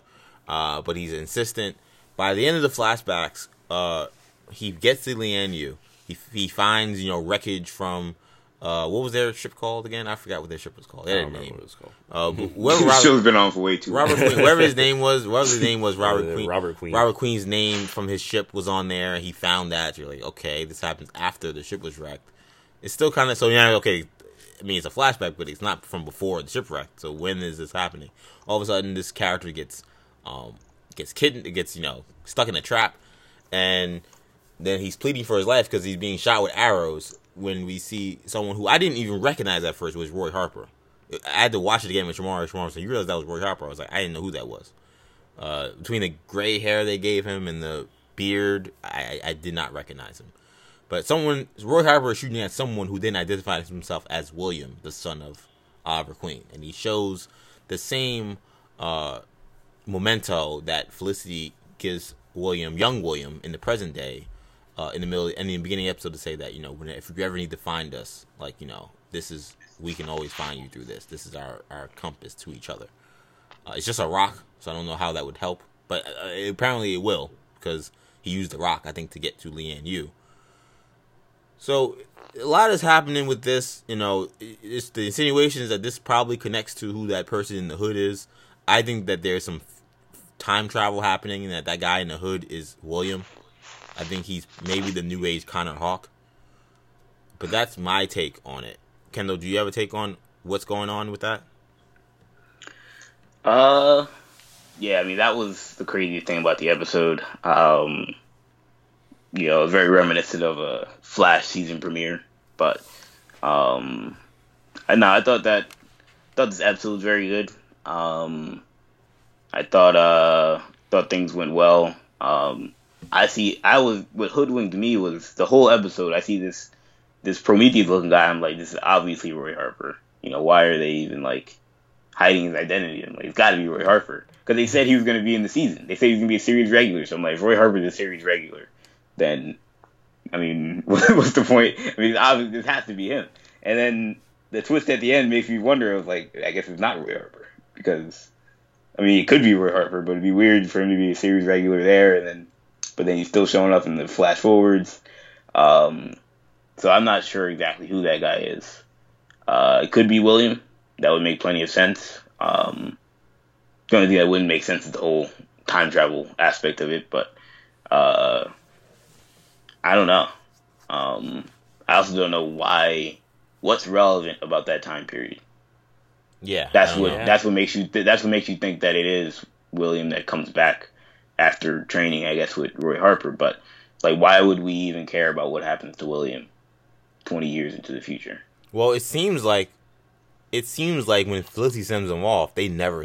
It, it, the insinuation is that they never see him again Yeah, it could be the case. Yeah. because he uses that rock to get to Lian Yu to find Roy Harper. Right. So that so, I mean, it seems like this time period that we're in is critical to the relationship between Oliver and William, and just maybe Oliver's life as a whole, which obviously makes sense. He's in jail, but even maybe more so than we um, anticipated for sure. It's funny. The whole time, I actually thought that person in the hood was Oliver Queen. I thought that the because the way they the way they shot the episode and the way he kept waking up and like the security guard was waking him up, the correcting officer. I thought maybe him and the correction officer were in cahoots to allow him to be the Green Arrow at night and then wake up in the morning and still be a prisoner. That would have been a twist. I thought it would have been a dope twist, I wouldn't have expected that at all. but It might still be the case. We have no reason. to it believe still isn't. could be right. And the William thing makes me think, oh, I think this is William, but it still could be the case. But you know, he can't protect his family twenty four seven. He can't make them know that they, could- they that he sees them. So, or maybe that maybe he realized he can't even be near them because if, if he if a hood shows up at a place, maybe that that will tip off Diaz that he's protecting Felicity. But why he would take an interest in Renee, um, that didn't make sense. The way he was going out taking out the people, he wasn't killing anyone though. He was being pretty brutal. That makes you think, okay, this person maybe he's not a killer, but he's angry. He's in a weird spot. I, I as I said, you're right. It could still be Oliver. I'm starting to think it's William, but, um, but yeah, the whole time I was thinking, oh, this is Oliver Queen. That he's still the Green Arrow. he seems. I feel like he seems too defeated though. He seems so helpless. But isn't it weird how they keep making you see him wake up every day? Like, why do they keep doing that? I mean, artistically, it looks yeah, fine. That's, that's why. Yeah, I feel think they just wanted to feel like signify, just the- or they wanted to, uh, yeah, they wanted to illustrate Yeah. what it's like to And how be they in also- but prison, they and have to wake up and every day be the same. But then they also keep emphasizing the lights out too. And when the lights go out, it's like pitch black in there. So it's like, yeah, if you had help from a correctional officer, you could easily get the hell out of there. I mean, it's, it's an interesting theory. I, I think there's a chance you're right. Um, That was my theory. I, I'm kind of, I'm a, you're convincing me to maybe stay with it, but I'm, I'm a little off of it when I saw the end with William. I, I, didn't think I'm that is- still thinking it's Roy Harper, but I hope it's not. Honestly, I hope it's not Roy Harper. That would feel be they already kind of did that. You know, that'd be lame. Yeah, that'd be that'd be lame. I'd be like, come on, all this mystery around this guy, and it's just Roy. Like, just show Roy. I thought they were going to reveal at the end of the episode, oh, Roy Harper's guy, and be, oh, that's cool. and then when they didn't reveal him, and they revealed that, I was like, well, I mean, now at this point, I don't care if the the, the Prometheus guy is Roy Harper, and uh, yeah, I don't know. I also was thinking maybe it would be Merlyn too. That would be dope, but I mean, they Not they knowing. said he was done. Because he, said like, no the way way, because the way he was like, because again, the brutal nature which he was, you know, I mean, he shot arrows through the guy's hand and stuff. I was like, I, I was like, you know, maybe you know Merlyn wouldn't kill because like you know for whatever his twisted reason is, he wants to be the hero. Maybe. this Is gonna be Tommy Merlyn? Um, no, I wasn't, thinking that, I wasn't thinking about that Merlyn. You know, that's never gonna happen. Tommy will never come back to life. I Yo, think after we saw I that, thought after we saw the that guy- fake out last season, we're never, they're never doing that again. when when the guy was going to Lian Yu, I thought he was going there and was I thought he was gonna find Robert Queen was still alive, and I was about to be like, yo, this is gonna be crazy. That would Like, be we're see- crazy. I was, I was finally the one guy that was never gonna come back is finally back after seven seasons. But again, Robert Queen stays dead after another season. Well, it seems like they set themselves up for something that could be really great. I'm Yeah, excited for how this season Yeah, could end up playing out. Uh, I think that they're they're on the right track for sure. I'm trying to think of anything else uh, that was the other storylines involved uh, Renee and Renee. Renee and Black Canaries, Diane's, uh, Dinah's uh, kind of going back and forth about what their role should be. Dinah trying to work with the you know police department now that she's the captain, while Renee uh, working with the kids in the neighborhood who uh, are are missing that that that overwatcher that no pun intended since there is overwatch but you know that protector that, that to, to stop them stop the crime in the glades and how they're kind of now just at the mercy of the crime in the area and how that's going to be a tug of war and who will win that tug of war moving forward uh, after we see the that uh, that character whoever that hood is you know was literally became Robin Hood and just started giving money out to all the kids in the hood and all the businesses in the hood uh, so I think that's that was probably you know, I thought the acting in those scenes were good. Those like the storyline I was least invested in, but um, I'm excited for this season. It does seem like uh, right now of the characters from Team Arrow, Diggle and uh, Mr. Terrific seem to be the ones most on the outside. Like mm-hmm. it doesn't seem like they're really in play right now at all. Renee and Dinah and Oliver seem to be the ones that we are going to be paying close, and Felicity are the ones that we are going to be paying very close attention to. That that's where the action is right now. That could change, but that seems to be how they set up the season so far. Uh, let's talk about Supergirl. Um, so Supergirl, the show establishes uh, Kara in a good place.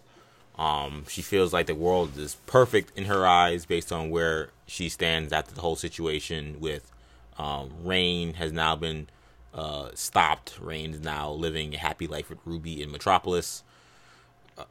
But as we see throughout the episode, things are not quite as fine as they appear. Um, the show very much wanted to hit on the elements in the country that we're seeing of the anti-immigrant sentiment by using that for aliens. It's always been an underlying theme in this show, really since it started. But I think this was probably the the the most overt nature of it, to where we actually have um, international terrorists, basically, uh, you know, going after aliens.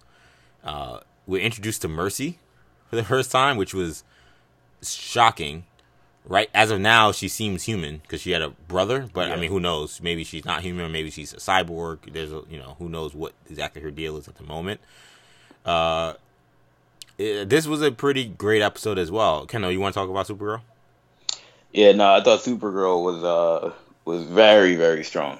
Um, in terms of a first episode for a season, uh, it's not as if like it was like they set up like some groundbreaking, you know, potential twists that I'm gonna be following for the rest of the season. But just in terms of the quality of the episodes from start to finish, I thought was extremely high. Uh, I was actually a little surprised. Not that Supergirl is a bad show, but um, it was just very. It was. It caught my attention more than I, I think I normally have for Supergirl. Uh, so I give them a lot of credit. Um, I thought that the the storyline um, with Kara and these attacks on the aliens and John John Jones and that entire uh, that entire uh, storyline I thought was very good. Um, and the twist it wasn't really a twist, but you know the the reveal, I guess, that Mercy was actually very anti alien, and that was the whole motivation was was also I thought very interesting. So yeah, no, I thought this was a very very good episode. Um, the uh, Agent Liberty character that they introduced at the end seemed interesting. Uh, he's gonna actually he's gonna be played by uh, Sam Witwer, who I know Shamari is very familiar with uh, mm-hmm. from his days as Darth Maul and uh, yep. Emperor Palpatine from Clone Wars and Rebels. But um, no, yeah, uh, this should, this should this looks like it's setting up to be a very interesting season, especially when you consider the fact that we'll be getting Lex Luthor in a very short future. Very and then we got at the end we got a glimpse of the Red Daughter as well, who was like you know, who's doing her uh, yeah. Dra- who were doing her Ivan Drago training uh, under yeah, underground still, in Kasnia. Uh, yeah, that stuff's still not uh, hitting with me very much, but uh, we'll see how that goes. Yeah, we'll see. Um, I thought this was a decent episode. I didn't think it was spectacular. You know, I didn't think it was bad. I thought it was a good episode. Um, I thought that uh, the stuff with with Kara and um, really I thought all the different because there are several different storylines going on. There's Kara and that other girl was her name Nia or whatever, um, the new reporter. Oh yeah, yeah. I thought that worked well. I thought the stuff with you know um, uh, what's her face um, Al- Alex um, and Alex Brainy Brainy stuff I think was worked excellent. well. Um, and of course, I thought all this other stuff, the stuff with Lena and James and Lena and Lillian, worked well. Um, so I, I have uh, several different things going on at the same time, but it's all kind of surrounding around this other this this guy who looks like the voice of Rao from Krypton, that that that that anti alien guy. Yeah, yeah. So he, um, yeah, the, uh, yeah, Agent Liberty. yeah. So, um, so yeah, we'll. Uh, I guess we'll see what's going on with that, and uh, we'll see where that storyline goes. Um, but yeah, I'm I'm curious to see where this goes. This was a good premiere, so I'm looking forward to seeing what's going on. Yeah, I thought that this was. I agree. Con. I thought this was a pretty great episode. Um, boy, I think when we talked about Lex Luthor earlier, when I saw that it was revealed, they revealed that the Lynda Carter character that was the president was an alien. That now the public knows. I think that that could possibly be setting up this eventual Lex Luthor presidential run, considering the the the obvious parallels that they've had with what they feel about Trump and what they feel about America as a whole and the anti-immigrant sentiment and how they're marrying that with the anti uh with the anti-alien sentiment in the show. Um you have in this situation you have Kara who is uh, insistent that nothing is happening, everything is fine, and that there are no issues really, and that everyone's kumbaya. When John, who's on the ground, who really knows the people, and is kind of really paying attention, feels like it is not the case at all. And it speaks actually very much to a lot of what we saw in that election potentially, you know, in 2016. How, you know, Kara, who's the journalist, you know, and a lot of journalists during that time were kind of surprised at the amount of support the Trump rhetoric was getting in terms of the anti-immigrant feelings, and them feeling like, well, we have a Barack Obama, a black president. Like, how could this country really be feel like they're that regressive in some people's eyes? And Kara makes that basically makes that point. She's like, oh, like we have all these, we have it, we have all these aliens out, and, and you know, the Alien Amnesty Act has been in, enfolded, you know, you know, included. Like, how could we say that?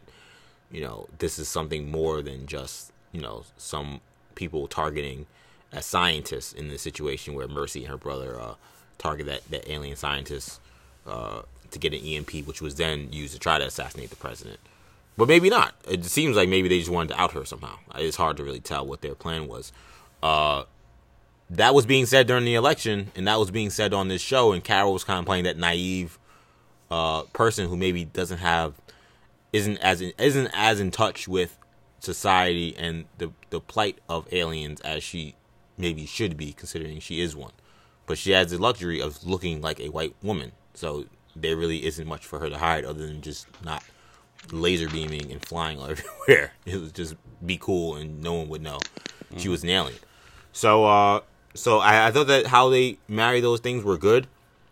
I, I, part of me wonders how part of me wonders how if the, if this can carry a season because I think that for example Agents of Shield they kind of they kind of first started with the Watchdogs and kind of made that the thing but then they moved off that after a while. They you know I think they wanted to introduce that to kind of get what they wanted to say out and then they moved into a storyline that didn't have much to do with the Watchdogs really. I'm wondering this is going to end up being the same thing where maybe they're setting up this to start off with uh with Agent Liberty that then transitions into something that involves more of Well- Lex Luthor. Yeah, my my guess is that one from my from my research after the episode, Agent Liberty is like a superhero, which is weird Yeah, he is. because I'm like that. Obviously, that's not his role in the season, but um, like Lex Luthor, I'm guessing will end up being the benefactor or the the main uh, funder of of this campaign, anti-alien campaign. Yes, I, I think He so. will be the the guy that's financing it, and uh, so that's why Mercy Graves is the person that has been the main catalyst so far.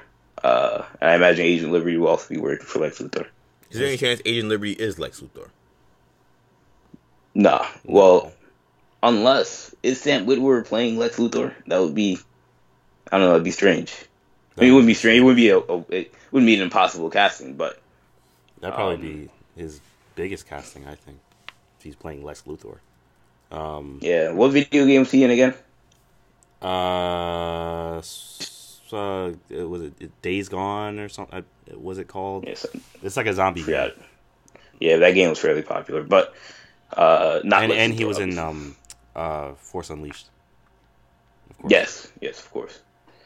Um, no, but uh, that would make sense though as to why we haven't gotten a casting for Lex Luthor. Especially since Lex Luthor is right now in jail, and then we know he's if he's not in jail, then he'd be a wanted man. So maybe there'd be a thing where he didn't want to show his face. I, I'm not saying The that whole, it's, the it's whole likely, like, why does he have to be like in a? I mean, I understand why he has to be in a mask, but like, why do you have to be in a mask there? You know what I mean? Yeah, I nobody know. else. Yeah, that- nobody I- else there. Well, I mean that that could just be a, a TV thing. Like eventually he'll take that mask off. It's like, oh my god, it's Lex Luthor.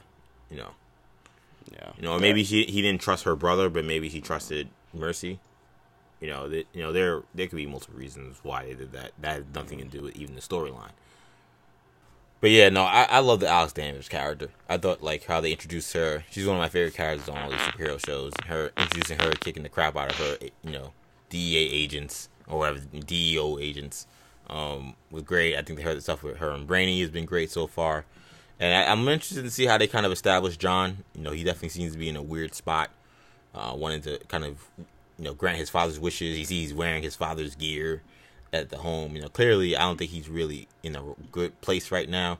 That did he wouldn't help Kara in a massive situation. Um, while it maybe is a good cause, you know, probably not the best time to say, "Oh, I'm I'm gonna be Mr. Kumbaya right now." Uh, so I think clearly he's taking the death of his father seriously, though. I'm hoping that he's able to have a bigger impact as Martian Manhunter now that he's no longer a part of the of the of the government. Um, but uh, let's move on quickly and let's wrap up the show talking about the Gifted. We had two episodes of the Gifted. One involving Marcos uh, finally seeing his kid, and us being introduced to the Morlocks, which was pretty cool. Um, and then the last episode we got was uh, basically our first standoff between the Mutant Underground and the Inner Circle, and it does not go well for the Mutant Underground. And it seems like the Inner Circle is shown, even the the characters that used to be a member of the Underground in terms of Polaris and Andy, they're less afraid, or they're they're they're not afraid to throw down with their compadres. Um, where I think the Mutant Underground was pan- no, not panicking, but kind of hesitating in some ways.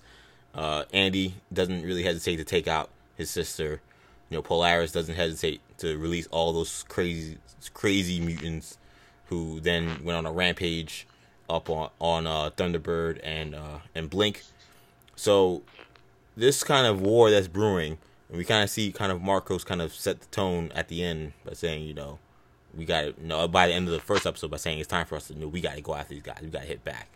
That this is going to set up to be a, a, a major fight between these two mutant factions, and the last story kind of just being uh, the kind of tension growing between uh, the Strucker, uh, the Strucker husband and wife, obviously, with the guy's character powers um, developing and kind of seeing his wife kind of deteriorate in her desperation to bring Andy back. You know, Yeah. putting getting giving a junkie medicine to make him go on a Yeah, was- withdrawal that to was- only then give him a bunch of opioids to put him on a high. Yeah, that that was, was- that was pretty crazy stuff. so, Yeah, you want to say anything on that real quick? yeah, I mean that stuff was hard to watch. It was like, geez, man, like, but um, but yeah, I mean this uh, the gifted. I mean, I feel like the gifted is like a solid, like every week to week, it's gonna be some. You're gonna be some see some quality. Uh, I like what I'm seeing from the Strucker twins right now. It's very, um, it's very, uh, uh, it's very intense, very e- very emotionally invested in that storyline. All the Struckers at this point. Um, it's just fun to see. It's good television. This stuff with um, uh, with uh, with Pitts and the The purifiers. yeah, the purifiers. That's some scary stuff going on there. Um, so that's that's hard uh, Yeah. hard to watch at times. Pitsy, see him going down, what are you doing, going down Pitsy? a dark road. Yeah. It's like, oh boy. So that's that stuff that's kind of going crazy right now. Are we supposed to assume the the purifiers are like the KKK? Yes, Basically, yeah. yeah, and the having neo Nazis, yeah, that's, the uh, skinheads. and like having that character like be with the police is also very much a Yeah, call to scary stuff. a stuff that we we've seen where there have been reports about the rise in white nationalists joining the police force and how you know the Obama administration had a big report on that and and and how that's becoming more and more a thing as well. So this is another show that loves to parallel what we see in our society in terms of social issues, and that's an example of it. I thought that was a smart example of it. Yeah, it was. So that, that was that's uh, really intense stuff. And um, of course, I like what we're seeing from uh, the rest of the Mutant Underground, like you were mentioning, Marcos and uh, um, Thunderbird and Blink. Uh, there's just good characters, and I'm very interested in seeing um, how Lorna's character develops as well. I feel like her storyline this season is going to be really interesting to see. I think so too because I think it seems like they're bringing along very slowly. It's the slowest moving storyline, and there's a lot of stuff happening in this show. So I, I think that we're getting through all these other storylines to eventually get to what we feel about Lorna, what the show feels about Lorna, and where they, what direction they want to put her in. Um, yeah, the purifier thing was was pretty creepy stuff. Um, especially when you talk about you know him saying, "Oh, I don't want to wear the white cloaks" or whatever. They were. I was like, yeah, this is some this is definitely some Klan stuff that they're trying to, uh, you know, mirror it to, which is again, I think a smart way for them to go about doing that. Uh, I thought these were two good episodes. Um, I think the Mutant Underground is in a bad place. It seems like they're fracturing at the seams. Blink is now a Morlock spy. Thunderbird's dealing with whatever issues he's dealing with. He's probably the guy I'm probably most disappointed in where he's going right now. His storyline. Like some woman told him he's he's a bad X Man, and now he's like, now he's now he's just sad about it, and he's just blaming everything on himself. I don't know. I kind of like before last season he was like the solid person, and right now I don't think hi- either the material nor his acting has been up to par to kind of make me want to see where that goes. Uh, but the other stuff, um, yeah, the team is really fracturing, and it seems like the inner, the inner circle is like, in terms of chemistry and stuff, is way more in sync than the underground. So that kind of suggests uh, we're gonna see some bad things for our heroes. Yeah, yeah, no, I mean this is uh that last episode I thought was a uh was a good one. Um uh it was also very interesting having watched Supergirl very recently how they're very similar uh what they're trying to do with their stories. But Yeah. um yeah, no, I thought uh thought the gifted was strong. I thought um the interaction between the Strucker kid, between the Strucker kids was interesting. I thought that went well. Uh, well, it went well. It didn't go well for It some went well people, for Andy, didn't go well Yeah. for one, one of them? Um, but uh, thought it was executed well on the part of the showrunners, and um, overall, I think that this is a uh, this is a show like Shamari said that week in and week out is putting out solid episodes. Um, still waiting for the OMG moment, similar to uh, you know, or that's there that they can't really do right now because of the whole, you know, we're not going to use the actual X Men. But that's not. Uh, I don't think that there's. A, I wonder if there's a chance now, similar to what we saw from Supergirl, that because the X Men aren't going to be used very much going forward by Fox, uh, if they decide to use any X Men in this universe. Yeah, I'm not But- sure. I, I think there's a chance that we'll see more X Men. Uh, I think the fact they're introducing the Morlocks and the Purifiers suggests that we're walking in that direction. You know, you're presenting X Men factions. Uh, the Mutant Underground was not a faction that we heard of. The Sentinel Services was not a faction that we really had ever heard of. Those were not real comic book things for the most part. But now you're getting more comic booky when you bring in the Morlocks, you bring in the Purifiers. It's like okay, I think we're walking in that direction. Yeah, yeah. I mean, I agree. I definitely think. I think that we're going to start seeing more established X Men going forward. I mean, I think we're going to see some someone. Um, I don't know who it is. It's probably going to be more of an outlier, but we might see, you know, an Angel, or you know, uh, a Jubilee, somebody, you know, somebody from the Angel X-Men. would be pretty hard to do on uh, television, but yeah, hopefully. their effects seem to be pretty good though i mean e- even what they're doing with um uh uh the father with his ability, that's pretty. It's pretty crazy what he's able to do. Yeah, That's Um, true. So I mean, their effects have been pretty decent. So I mean, I could see them doing something with uh, uh, someone having, I guess, like some kind of plasma abilities or something along those lines. So Cyclops. yeah, Cyclops. you know, they do pretty good with Lor- what what they do with Lorna yeah. and Mar- and uh, Marcos. So I think Yeah, I I mean think- Lorna is basically Magneto. You know, like yeah, exactly. the, her, her- the way they do her power is very similar to how they've done Magneto in the movies. They, Yeah. they need to figure out though. I think the effects of uh, Reeva is still not good though. Whatever they did with her, like when she when she was with Marcos and they did that effect on her face where they kept like zooming in and out, it looked awful. I don't know what they need to figure out another way to show off her powers and how they did it in that scene. Yeah, and they need to explain exactly what her abilities are Um, Yeah, I, I still don't know what because it's still very unclear. She just is. Like, She just stops everyone. she just kills everyone. Yeah, she's very dangerous, but I don't know what exactly she's doing to everyone. Um, but I think that's a good place to wrap the show, guys. So I want to thank you guys so much for listening in to this episode of the New Generation Hero Talk podcast. Hope you guys enjoyed it. Be sure to check out all of our shows on the New Generation Podcast Network on SoundCloud, iTunes, and Stitcher. Make sure you also follow us on our uh, YouTube channel, New Generation Media, where you should subscribe and like our videos. There's a lot of content from New York Comic Con, as well as if you're a sports fan, uh, content from me and Kendall's visit to the American Athletic Conference's Basketball Media Day. So you want to check that stuff out again at New Generation Media on YouTube. Make sure you like and subscribe. Uh, make sure you follow us on Twitter at New Generation Pod and on Instagram at New Generation Podcast. Follow Shamar on Instagram and Snapchat at MCGM22. Follow me on Twitter at EJ underscore Stewart and on Instagram at Action EJ. That does it for now. We'll be back next week with more sports uh, hero talk. uh, for Kendall, I'm EJ. Uh, for Shamari.